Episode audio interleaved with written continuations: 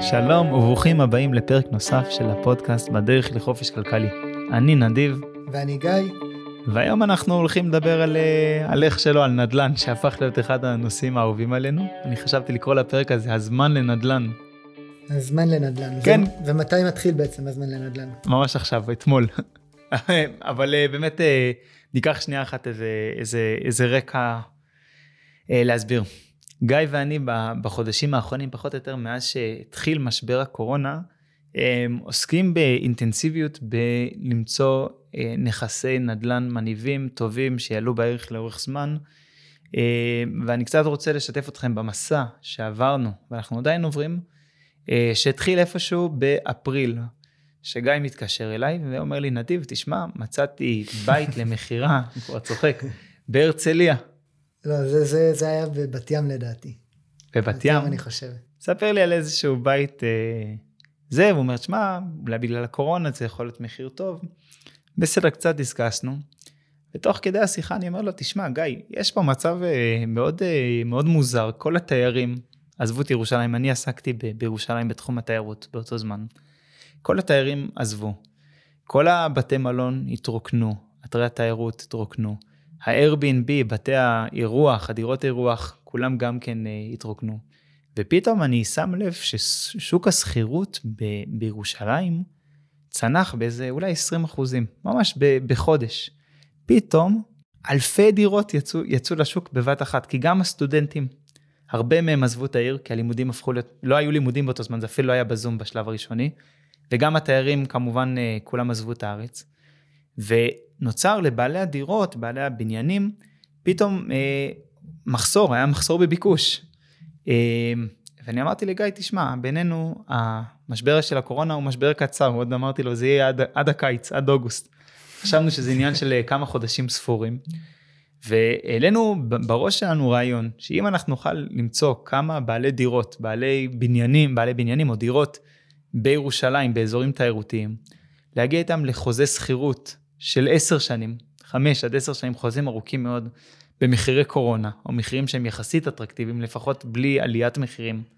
נוכל uh, להמתין עם הדירות האלה כמה חודשים, ואז ששוק התיירות uh, ייפתח, וואלה, נעשה, נעשה ים כסף כ, כעסק של תיירות. עכשיו, הדבר הזה לא הצליח דווקא מכיוון בעיקר, גם מסיבות מיסויות וגם מסיבות שבעלי דירות לא, לא האמינו שהמשבר הזה הולך אה, להימשך זמן רב. גם אנחנו אפילו האמנו כמה זמן המשבר הזה הולך להימשך. אבל בסופו של דבר הדבר הזה גרם לנו להמשיך לחפש אה, נדל"ן אה, להשקעה במחירים אטרקטיביים, כי הבנו שבסוף זמן של משבר הוא זמן של אה, הזדמנויות.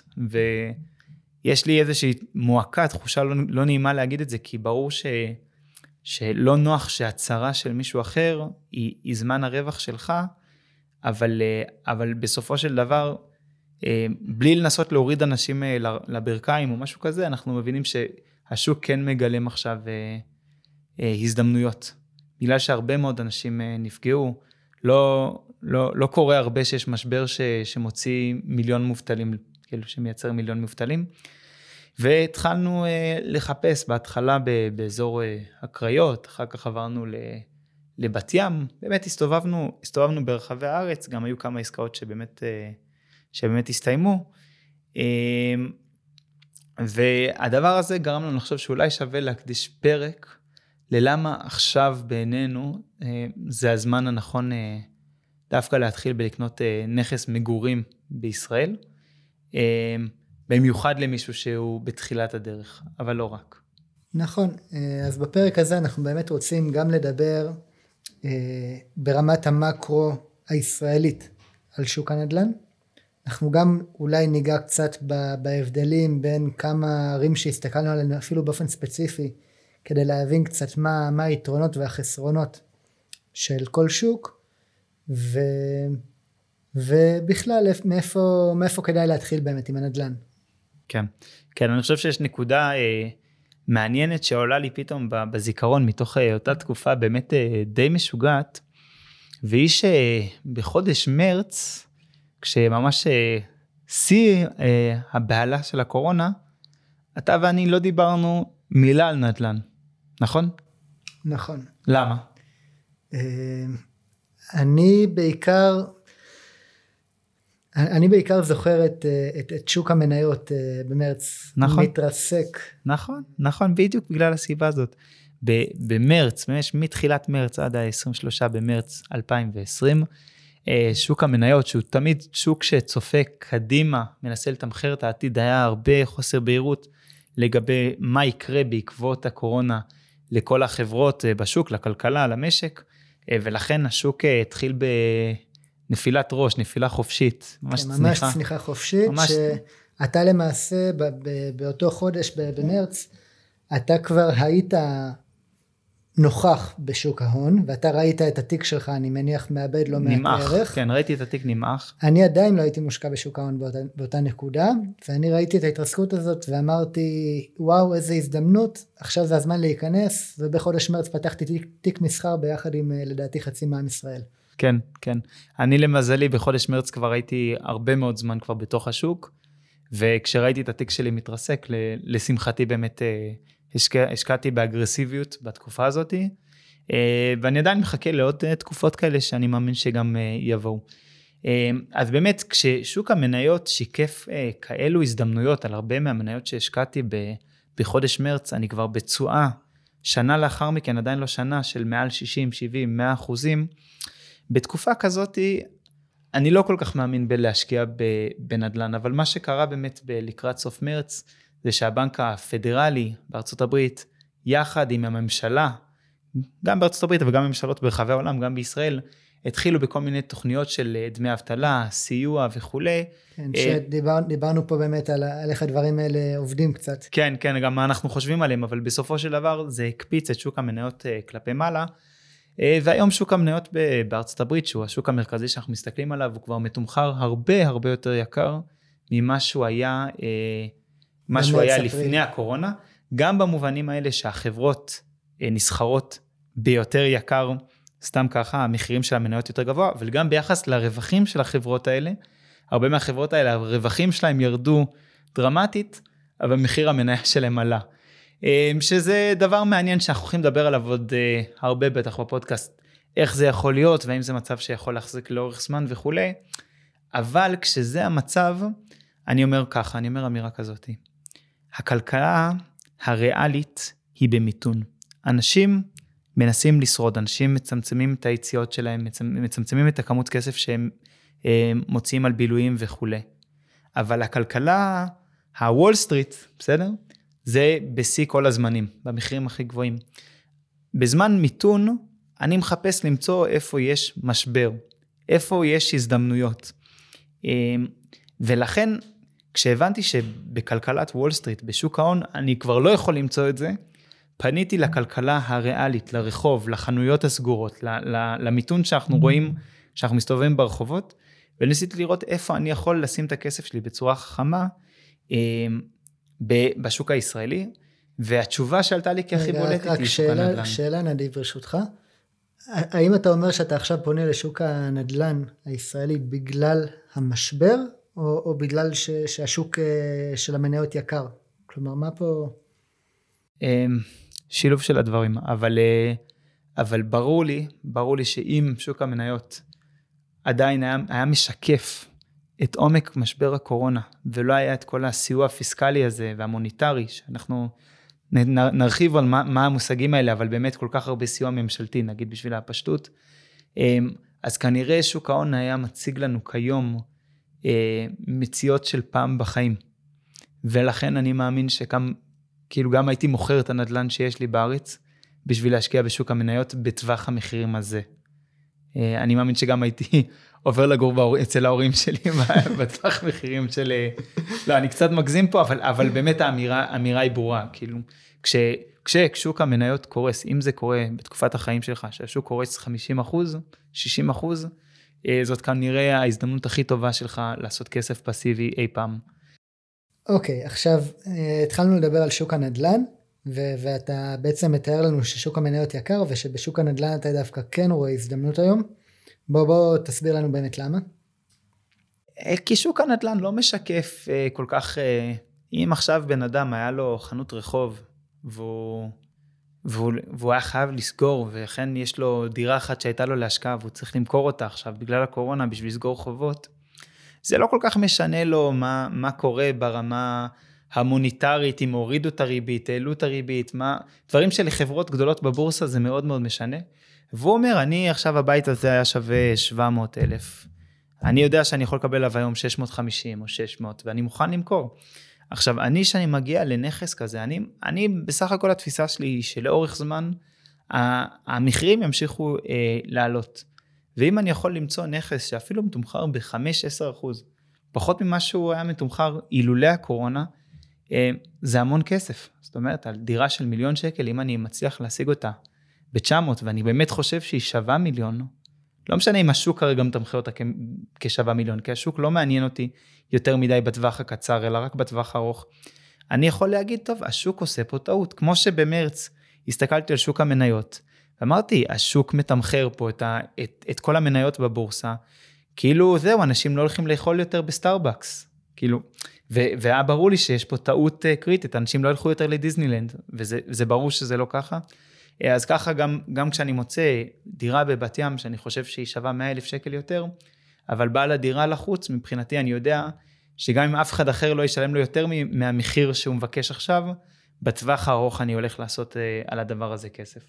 אז זה באמת לנצל במרכאות את משבר הקורונה, אם לקחנו גם, סבלנו מהקורונה, לפחות גם נהנה ממנה. שבאמת בזה, זה הרבה פעמים מה שאנחנו גם נראה ב, ב, בכל מיני שווקים כלכליים, שבתקופות מיתון אומרים ש, שה, שיש שפל אה, בים, אז רואים מי שוחה עירום. אז ככה גם בעולם הכלכלי, כש, כשיש מיתון, רואים אילו חברות אה, לא באמת יכולות אה, לעמוד בתנאים הכלכליים החדשים וכולי. אה, והזדמנויות אה, נוצרות, וחלק מהאג'נדה זה buy low ו... אה, וסל היי, כאילו לקנות דברים שאתה מוצא אותם במחיר שהוא אטרקטיבי. אז זה, זה צד אחד. כן, אני הייתי מוסיף ואומר, אתה, אתה מדבר פה על הנושא של המשבר וזה שאנשים מוכנים למכור בזול, זה לא לב העניין בעיניי. בעיניי זה ממש לא לב העניין. תמיד יכול להיות שתמצא מוכר שהוא יותר לחוץ למכור, פחות לחוץ למכור. זה לא מה שיעשה את ההבדל, כנראה. ת, תלוי גם מה טווח ההשקעה, אבל אנחנו שאנחנו משקיעים לרוב לטווח ארוך, זה כנראה לא מה שיעשה את ההבדל בין השקעה טובה, טובה ללא טובה. מה שבאמת קובע את אה, מידת ההצלחה של השקעה בנדל"ן לטווח ארוך זה לקרוא נכון את המגמות של השוק, את המגמות הדמוגרפיות, אה, להבין את המספרים וכן תמיד, תמיד נחמד למצוא דירה ב-50 אלף שקל מתחת למחיר שוק אם מצאת את הקונה הנכון אבל אה, באמת באמת שהרבה יותר חשוב להבין איפה אנחנו משקיעים ולמה אנחנו משקיעים ומה עליית ערך שאנחנו רואים בטווח הארוך. אה, לגמרי, לגמרי, אני מסכים עם זה לגמרי. הסיכוי למצוא נכס מתחת למחיר שוק הוא, דובדבן, לא, לא, לא, הוא לא העוגה, הוא לא מה שיכריע אם אנחנו נקנה או לא נקנה. כן, ואתה לא, לא חייב למצוא נכס במתחת למחיר שוק כדי להצליח בנדל"ן. זה נחמד אם זה קורה, אני יודע שיש כל מיני מלווי משקיעים או כל מיני כאלה שאומרים אני קונה רק מתחת, רק 100 אלף, רק מתחת, רק 200 אלף מתחת למחיר שוק. כל אחד והגישה שלו, בעיניי באמת שאפשר להרוויח יפה מאוד גם כשקונים במחיר שוק, ויש שווקים שגם אני וגם נדיב אנחנו נקנה במחיר שוק, ו- ונשמח, כן, נכון, אין, אין ספק. כן, עכשיו, מה בעצם קורה היום נדיב בבמה העולמית, בבמה הישראלית, שדווקא עכשיו זה הזמן לנדל"ן בישראל? אני אגיד לך, עכשיו ספציפית בישראל, אני חושב ש... יש, אה, יש את צד ההיצע והביקוש שבישראל באמת לא, לא מתכננים ובונים פה מספיק דירות למרות הדמוגרפיה וגלי העתידה, העלייה העתידיים שגם עליהם דיברנו ב... מה, מה ספציפית קורה בנושא של הבנייה עכשיו עם הקורונה? תשמע, הרבה, הרבה פחות פרויקטים יוצאים לפועל, זה מה שאני מכיר. אה, לוקח יותר זמן להוציא את הפרויקטים לפועל, אה, להשיג להם את המימון. אה, וזה יוצר אה, איזשהו מצב כרגע ש... שפשוט לא בונים מספיק. למרות זה שלפועלי הבניין הותר לעבוד בסגר, אני שמעתי הערכות שמדברות על זה שהשנה ישראל תגיע להיקף בנייה של סדר גודל של 20 ומשהו אלף אה, יחידות. שזה, שזה כלום. אנחנו צריכים, אנחנו צריכים בין 70 ל-100 אלף בשנה. זה ממש... הממוצע של השנים האחרונות עומד על אזור בין 40 ל-50 אלף יחידות לשנה. אנחנו מדברים על זה שהשנה יהיו סדר גודל של 25 אלף יחידות חדשות, שאנחנו מבינים שיש פה בעצם, אה, אה, אני לא יודע כמה זה, 60 אחוז מהיקף הבנייה הרגיל, וזה פחות מה, מהצורך, אז אנחנו מבינים שהולך להיות פה צורך חזק.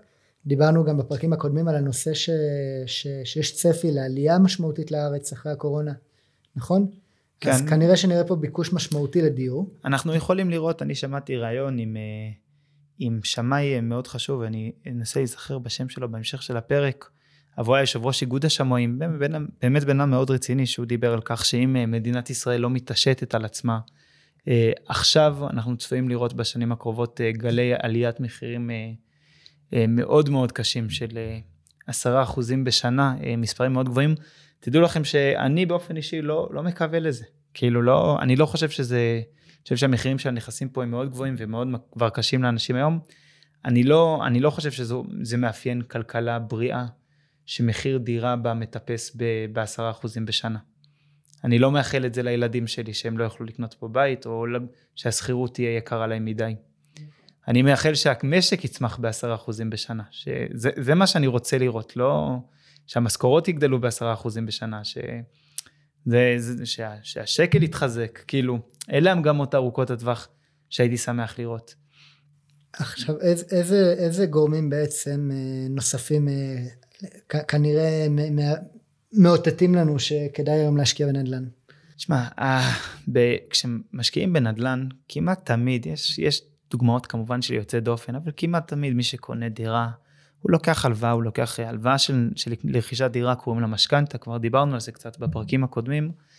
אמ, ומשכנתא זה היסטורית חתיכת הוצאה. זאת אומרת, אם קנית דירה במיליון שקל ולקחת 500 או 600 אלף שקל משכנתא, והיסטורית הריביות גם היו 5, 6, 7 אחוזים, אנחנו זוכרים איך ההורים שלנו שנאו את המשכנתות שלהם כש, כשהיו להם משכנתות, כי זו באמת הייתה הלוואה יקרה ומעצבנת.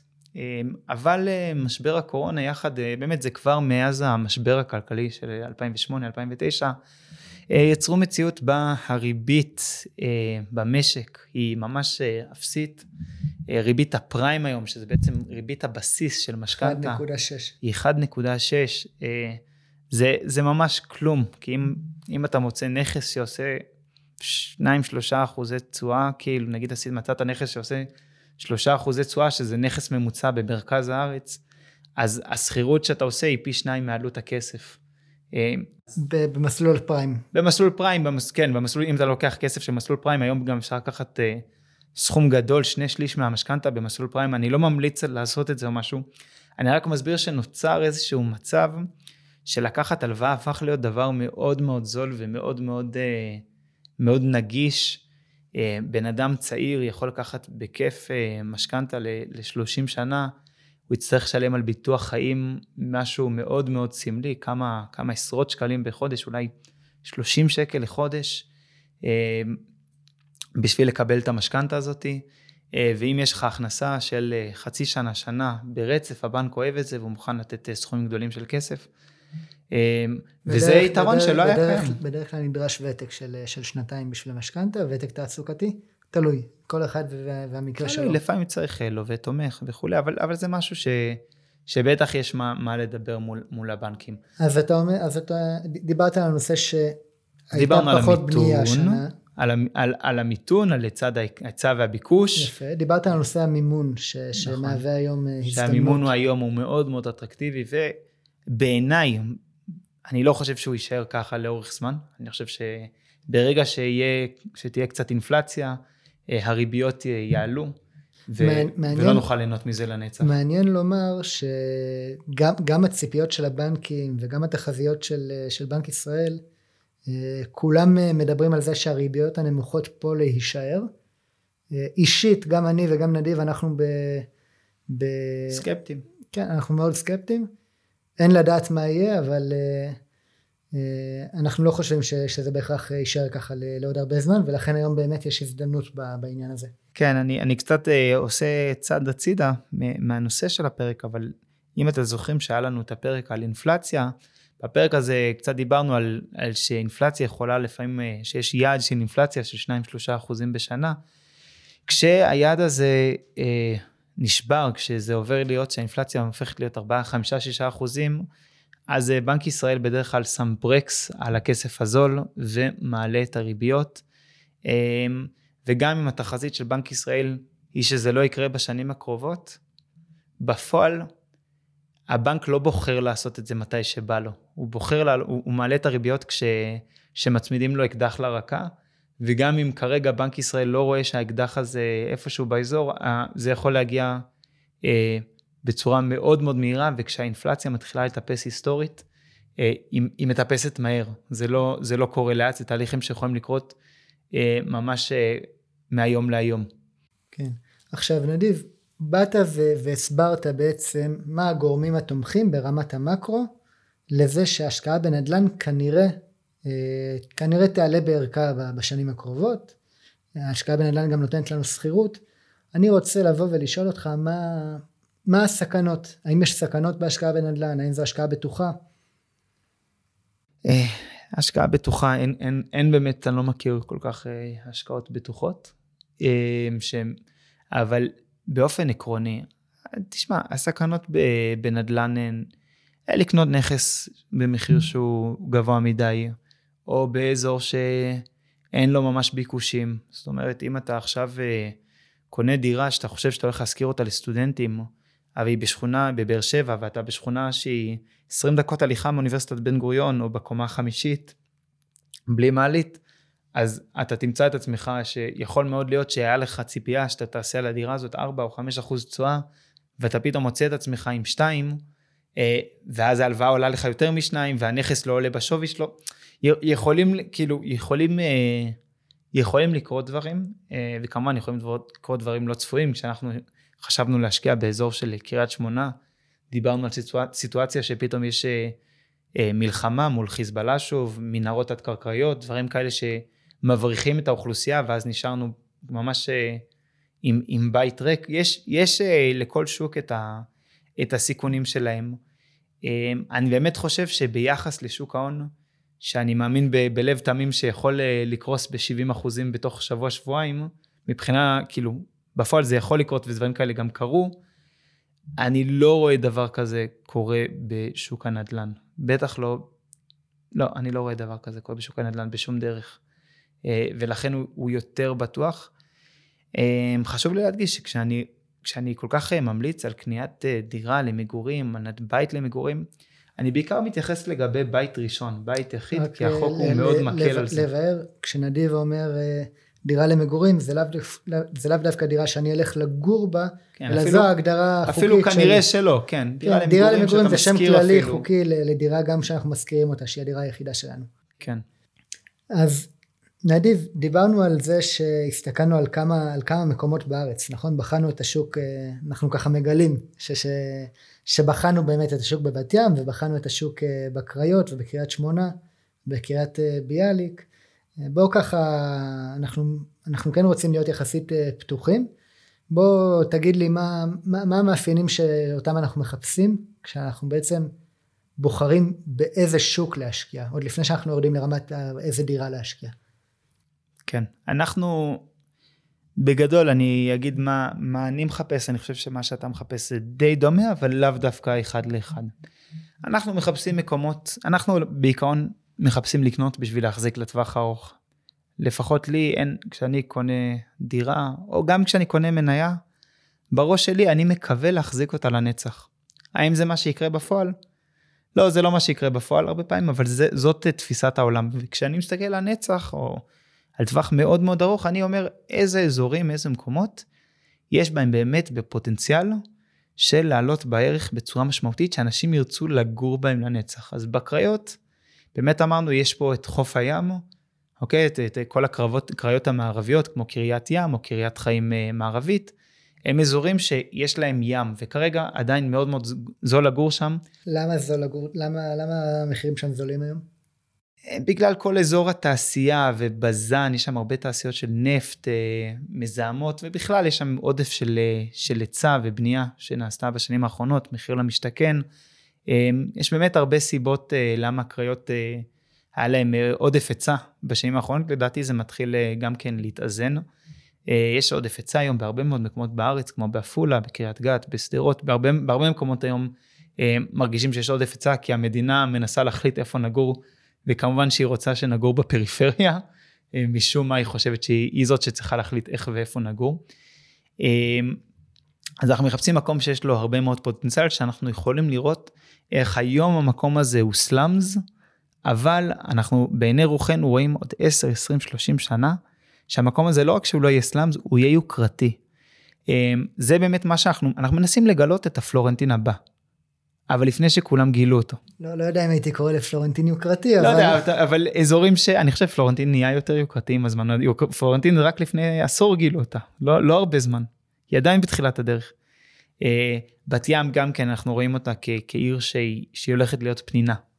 אה, כן, צריך להבין שבנדל"ן אנחנו מסתכלים על שני פרמטרים בגדול. אנחנו מסתכלים על מה תשואת השכירות אה, החודשית, ומסתכלים מה פוטנציאל עליית הערך.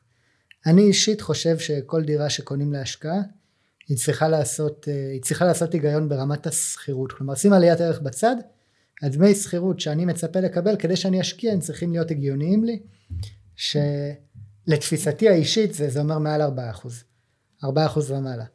אבל uh, הצד, הצד של העליית ערך הוא, הוא יכול אפילו להיות יותר משמעותי לאורך זמן מאשר הפן של השכירות, ובו אנחנו באמת מנסים להסתכל על המגמה ארוכת הטווח. עכשיו, הנושא של עליית ערך בנדל"ן ב- בישראל ובעולם בכלל, הוא הרבה פעמים פועל בצורה של טבעות. אה, מה הכוונה? נניח שיש אה, עיר מסוימת ש... שהיא נחשבת שהיא טובה, לדוגמה תל אביב, בסדר? ובתל אביב יש אה, שכונה מסוימת שמסיבות היסטוריות של, של פשיעה של פה של שם שכונה מסוימת שהיא פחות טובה. אם אני יכול לזהות ש, שמצפון לשכונה הזו יש שכונות טובות ומדרום לה יש שכונות טובות וממזרח לה יש שכונות טובות אז יש איזשהו היגיון בהבנה שעם הזמן המגמה הדמוגרפית תהיה כזו שאוכלוסייה טובה לאט לאט תיכנס גם לשכונות הפחות טובות אה, ו, ו, ותשביח אותן. אה, ו, וזה קצת התזה שלנו, אנחנו ככה משתפים באמת קונקרטית במה אנחנו חושבים על מקומות ספציפיים, זה קצת ההבנה שלנו לגבי בת ים, שהיום היא עדיין מתומחרת יחסית נכון היא חוותה הרבה עליות מחירים בשנים האחרונות אבל היא עדיין יחסית זולה בהשוואה לערים המקיפות אותה ודאי היא יותר זולה מתל אביב היא גם יותר זולה מחולון והיא גם יותר זולה מראשון לציון מערב שנמצאת לה מדרומית. מערב ומבת ים יש לנו את הים ש... ששם אף אחד לא הולך לבנות שום דבר אז בעצם יש לנו את בת ים שהיא עיר כלואה היא קצת עיר כלואה במחירים נמוכים, היא קרובה לים, היא מוקפת בערים עם ערך יותר גבוה, והמחירים שם עדיין לא עלו באותה רמה מכל מיני סיבות היסטוריות. זהו, תוסיף את זה שיש לך, יש לך עיר כלואה שהיא זולה בין ערים, ערים יקרות, ויש לה חוף ים יפהפה. תוסיף לזה את אלמנט ההתחדשות העירונית המסיבי שקורה בעיר כמו בת ים, שיש שם מדיניות כללית של uh, רכבת קלה, בנייה של מגדלים, פינוי בינוי, תמ"א 38, תמ"א 1, תמ"א 2 אה, וכולי, אה, כל מיני תוכניות של התחדשות עירונית שאתה מבין שיש פה כמה וכמה גורמים שדוחפים יחד לעליית ערך מסיבית. עכשיו תמיד ההתלבטות של גיא ושלי תהיה התלבטות שהיא קצת כזאת, אנחנו נגיד בפריפריה במקום כמו שדרות או, או, או קריית שמונה, אנחנו יכולים למצוא בתים שעושים לנו חמישה, חמישה וחצי אחוז תשואה. מהשכירות. מהשכירות. לעומת זאת, בבת ים, אוקיי, אבל עליית הערך שם היא לא ברורה. יכול להיות שאנחנו מאמינים שהיא תהיה או לא תהיה, אבל בטח אין איזה משהו שזה לא צורח, המחירים פה הולכים לעלות. כי בפריפריה באמת יש, יש יותר עתודות קרקע, בדיוק, יש, יש הרבה מקום לבנות. לבנות, אז קשה למחירים לעלות, גם גיא שקנה בפריפריה דירה ראשונה וגם אני חווים את זה על בשרנו, שקשה, אנחנו קנינו נכסים איכותיים. אבל קשה להם לעלות במחיר, כי בונים כל כך הרבה מסביב, ממשיכים לבנות ולבנות כל כך הרבה מסביב. בבת ים זאת לא תהיה אה, בעיה. מצד שני, בבת ים תשואת השכירות, במקום שהיא תהיה חמישה אחוזים, תהיה שלושה אחוזים, שזה ממש, אה, זה הבדל אה, משמעותי מאוד. ואז אנחנו מנסים להבין מה יותר נכון לנו, האם גם מה, רק, איפה... רק שנייה לבאר, כי באמת ההבדל בין חמישה אחוזים לשלושה אחוזים, נכון, זה נשמע קטן. ההבדל הוא לא שני אחוז, ההבדל פה הוא, הוא, הוא כמעט פי שניים. כלומר... אה, תסביר למה זה, שאנשים יבינו. אה, אם, אם אנחנו מסתכלים בצורה קונקרטית, ניקח דירה לדוגמה שעולה מיליון שקלים, ו- והיא מניבה תשואת שכירות של שלושת אלפים, אה, של שלושה אחוז, אז שלושה אחוז זה אומר שלושים אלף שקל בשנה. ההבדל בין דירה שמכניסה לך שלושים אלף שקל בשנה, לבין דירה שמניבה לך חמישה אחוז, שמניבה לך חמישים אלף שקל בשנה, זה הבדל של עשרים אלף שקל בשנה. כן, זה, ועדיין זה... לא דיברנו על הכסף הממונף, ש...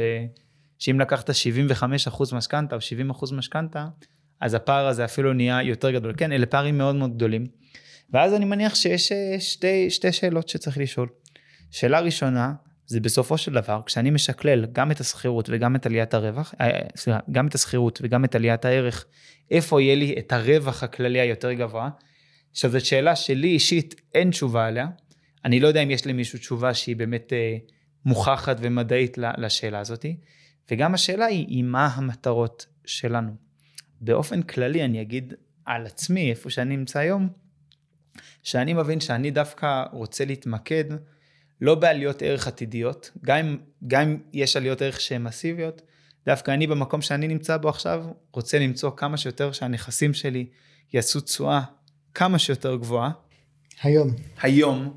אני רוצה באמת לראות את הכסף היום. עכשיו, יכול להיות שהכסף הזה ילך לכיסוי של, של הלוואות, של משכנתאות, לאו דווקא שאני אקבל אותו לכיס היום, אבל אני רוצה לקנות אה, נכסים שעושים הרבה מאוד כסף אה, היום, כי אני מבין שבטווח הארוך הדבר הזה מאוד מאוד ישתלם לי, בין אם זה שאני אוכל להראות לבנק הכנסות גבוהות בשביל לקחת עוד משכנתאות וכולי, אה, בין אם כך שהכסף שאני מרוויח היום, אני יכול להשקיע אותו היום בנכסים אחרים שעושים תשואה גבוהה, וכך ליהנות אה, על יותר כסף מאפקט הריבית דריבית. אה, אז מה, מה באמת, דיברת על הנושא של עליית ערך, ראינו את המרכז, את אזור המרכז עולה מאוד בערך בשנים האחרונות, הרבה הרבה יותר מהפריפריה. אה, אמרת שאתה לא יודע להגיד אם, אם, אם בעתיד אה, הפריפריה תעלה יותר או שהמרכז יעלה יותר בערך. כן, אנחנו לא... באמת יש דברים ש... שאף אחד לא יכול ממש לדעת.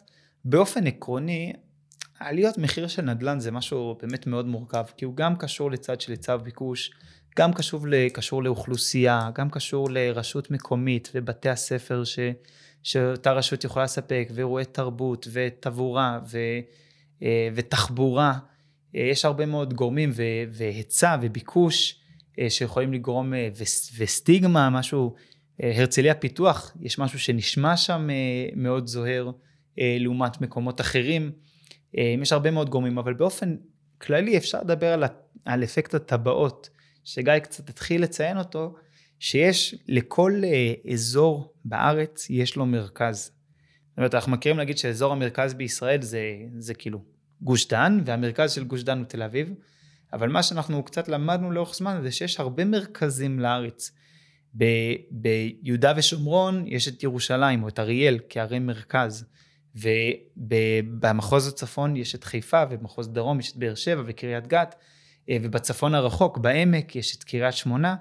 אה, וכולם מרכזים, והמרכזים הם אלה שיש את הביקוש הטבעי הכי גבוה לגור בהם מתוך אותו אזור, אז אנשים רוצים לגור במרכז, אה, וכשמתחילות עליות מחיר במרכז, מה שבאופן טבעי קורה, זה שאנשים נדחקים, אנשים שלא יכולים לעמוד במחירים של המרכז החדש, שהם עוברים לגור בפריפריה של אותו מרכז. בגוש דן זה הדבר הכי בולט, שתל אביב הפכה להיות מאוד מאוד יקרה בעשורים האחרונים. ואז רואים תהליך שפתאום בונים דירות מאוד יקרות בגבעתיים, ברמת גן, בהרצליה, בחולון, בראשון לציון, גם בבת ים, אה, ואז יש לזה גם מעגל הבא, שאנשים מבת ים, שכבר המחירים נהיו להם יקרים, עוברים לבאר טוביה, לרחובות, ואנשים מרחובות עוברים לקריית גת, וככה אה, הלאה, יש אה, גלים, יש גלים של עליות מחירים, ואנחנו בתור משקיעים, גם רוצים למצוא איפה מרכזי הגלים האלה, וגם כמו שמישהו שהוא גלשן, אה, גולש גלים, רוצה להגיע לגל לפני שהגל מתחיל, אבל לא לחכות ולהתייבש יותר מדי זמן בשמש. גם בהשקעות אה, נדל"ן, כשאנחנו מסתכלים איזשהו מקום, אנחנו לא רוצים למצוא מקום שוואלה עוד 20 שנה אנשים יקלטו את העיר הזאת והמחירים יתחילו לעלות. אנחנו רוצים להיות במקום שאנחנו אומרים כרגע השוק עדיין לא הבין את הפוטנציאל של העיר הזאת, אני יודע שהרבה אנשים חושבים ככה נגיד לגבי רמלה לוד. ואני חושב שהמחירים פה הולכים, אה, עוד מעט הולכים להיות פה גל רציני של עליות מחירים. מי שמצליח פעם אחת, פעם אחת בחיים, למצוא נכס שמכפיל את עצמו בשבע שמונה שנים, מצא את, ה, את האזור שבאמת הצליח, ויש תמיד, כל הזמן יש אזורים שדבר הזה קורה, בשוק עולה, שוק יורד, הצלחת לאתר את הדבר הזה, והצלחת לקבל גם באותו, באות, מצאת את העיר הזאת שזה הולך לקרות, השכונה שזה הולך לקרות, והצלחת לאתר נכס טוב שנותן לך תשואת שכירות טובה כבר מלכתחילה, אה, זה ג'קפוט. זה ממש ג'קפוט, כן, אה, וזה דורש הרבה מומחיות. ובאמת אנחנו נמצאים בתקופה שקצת הכוכבים הסתדרו בצורה מסוימת עם, ה, עם הנושא הזה של הריביות הנמוכות, ו, ונכון שמחירי הדירות עלו, אבל הם עכשיו באיזושהי מגמת האטה רצינית. הם רצינית. אפילו בירידה. אנחנו כבר רואים ירידה במחירי הנדל"ן בעקבות הקורונה. אמ, באמת יש פה, יש פה הזדמנות שהיא לא, שהיא לא, לא מגיעה בכל שנה. כן, ועוד פעם היתרונות של המיסוי והמימון, אמ, ולכן באמת אה, בתור משקיעים מתחילים, אמ, זה באמת לדעתי הזמן אה, לנדל"ן, גם גיא אה, מסכים איתי שזה זמן מאוד, מאוד טוב להתמקד בנדל"ן. אנחנו את הפרקים הבאים בעצם, אני, אני צריך קצת עכשיו לסכם את, ה, את הפודקאסט עד עכשיו, אני לא יודע באיזה פרק, אנחנו בפרק אולי 13 או 14 של הפודקאסט. קצת עשינו אינטרו, קצת עשינו הקדמה לחופש כלכלי ו, ועל המושגים הבסיסיים.